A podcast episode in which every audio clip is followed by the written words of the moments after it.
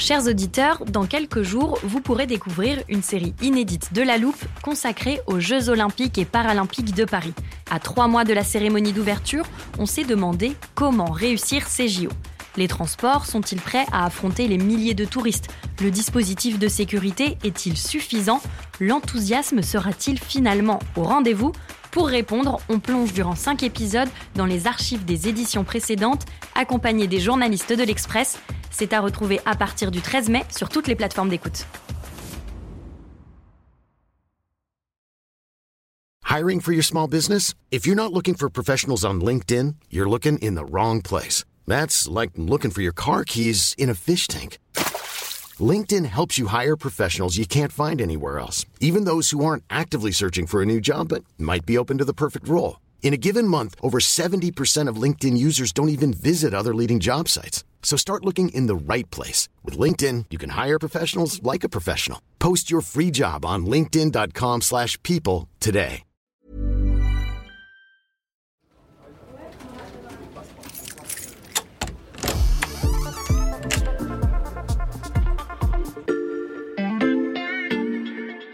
Salut, c'est Xavier Yvon. Bienvenue dans l'armoire de la loupe. Cette semaine, vous allez tout comprendre sur le New Space. Il y a vraiment une émergence du New Space. Les startups du New Space. Ce New Space à la française. On va parler, Jean-Yves Le Gall, du, New, Space. Le New Space, en français le nouvel espace.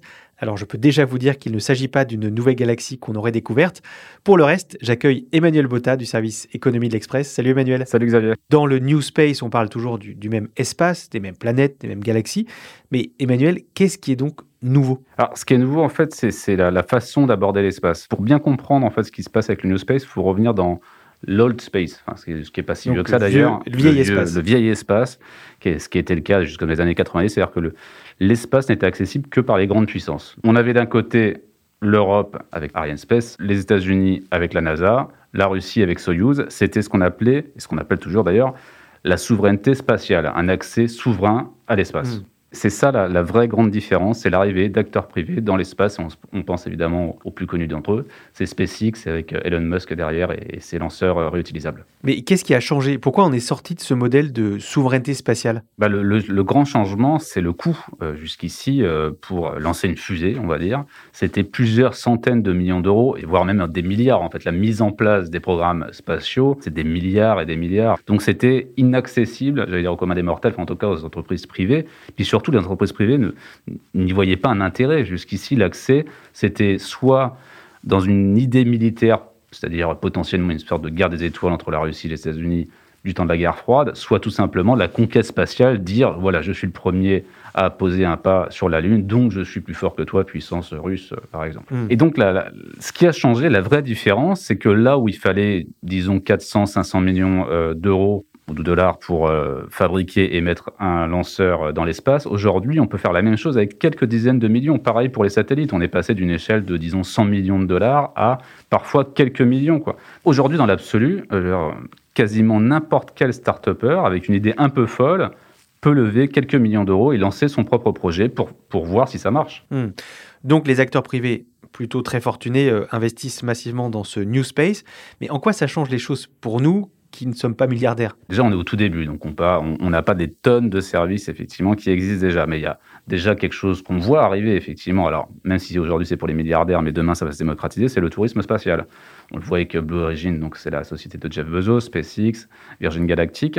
Donc demain, on peut imaginer qu'on pourra tous faire un très court euh, voyage spatial. Après, il y a aussi des, applications euh, qui sont du coup bien plus concrètes. Par exemple, je, je regardais euh, avant de venir une entreprise française qui s'appelle Share MySpace. Mhm. Donc c'est une entreprise qui se propose de multiplier par 10 le catalogue des débris spatiaux identifiables. Comment? Bah Parce que tout simplement, ils ont fait un télescope de test en Provence qui lui est capable de repérer un débris qui fait 5 cm dans l'espace.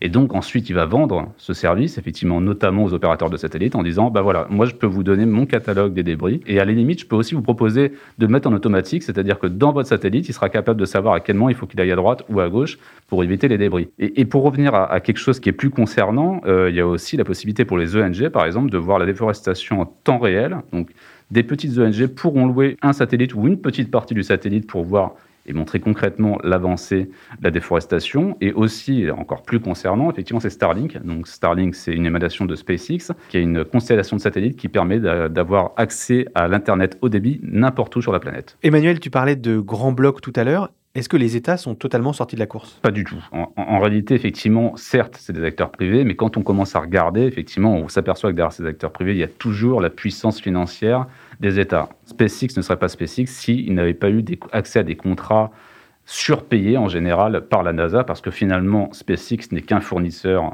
ou sous-traitant de, la NASA. Alors ne parlons pas de la Russie, où là, effectivement, euh, rien ne se fait sans l'aval de l'État, et plus encore de la Chine. Donc, en réalité, les systèmes de grands blocs et cette espèce de guerre froide, malheureusement, on est en plein dedans, on le voit très bien, est toujours d'actualité pour le New Space, même si c'est porté par des acteurs privés. Et, justement, Emmanuel, est-ce qu'on est plutôt au départ ou à l'arrivée de cette course à l'espace euh, des acteurs privés? On est vraiment au tout début. L'image que j'aime bien prendre, effectivement, c'est celle de, de, la conquête de l'Ouest, américain évidemment. Donc on, voit très bien, on a tous en tête ces, images un petit peu euh, des, charrettes qui, qui s'élancent dans des espaces inconnus. Et puis euh, voilà, première arrivée, première servie. D'ailleurs, c'est pour ça qu'il y a cette espèce aussi en même temps de, de guerre d'accès. Qui le premier arrivera sur la Lune Qui le premier arrivera sur Mars donc vraiment, on est au tout début, mais de quelque chose qui sera, comme l'a été la conquête de l'Ouest, une révolution pour le monde entier. Et tu reviendras nous raconter la suite de cette nouvelle conquête de l'espace. Merci Emmanuel. Merci. Voilà, je peux refermer l'armoire. Maintenant, vous êtes capable d'expliquer ce qu'est le New Space.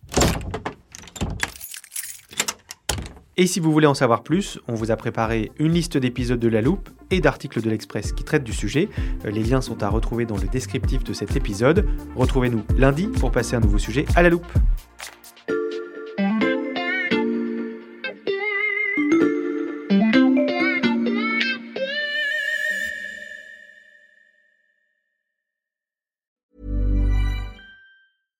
Hey, it's Paige DeSorbo from Giggly Squad. High quality fashion without the price tag. Say hello to Quince.